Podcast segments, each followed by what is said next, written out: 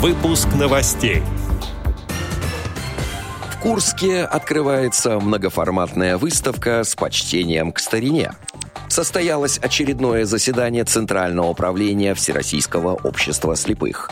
Далее об этом подробно в студии Алишер Канаев. Здравствуйте. Здравствуйте.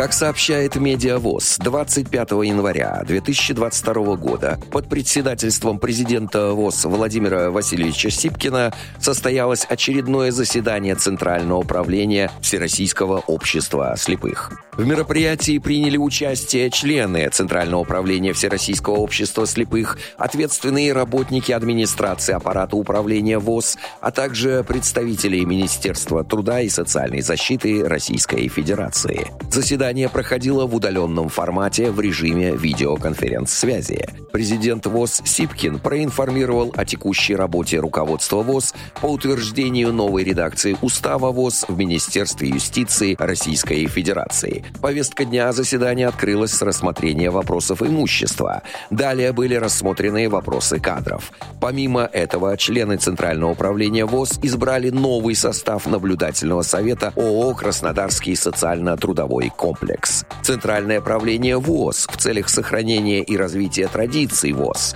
социальной защиты и поддержки ветеранов Всероссийского общества слепых, обеспечения их участия в общественной жизни, утвердило состав Совета ветеранов при Центральном правлении Всероссийского общества слепых. Принятые решения о подготовке и проведении физкультурно-оздоровительного фестиваля «Сильные духом» и Всероссийского этнокультурного фестиваля «Марафона ВОЗ» «Жемчуга России» России. В завершении заседания Центральное правление ВОЗ приняло обращение к руководителям и коллективам организаций, учреждений и предприятий ВОЗ. Полный текст обращения опубликован на сайте Всероссийского ордена Трудового Красного Знамени Общества слепых. Как сообщает региональное информационное агентство «Курск», в библиотеке для слепых и слабовидящих имени Алехина в рамках Года культурного наследия народов России открывается книжно-иллюстративная мультисенсорная многоформатная экспозиция с почтением к старине глубокой – Презентация выставки состоится сегодня, 27 января. Незрячие и слабовидящие посетители экспозиции смогут погрузиться в неповторимый мир устного народного творчества России, сказок, былин, песен. Также на выставке можно будет познакомиться с искусством народных художественных промыслов.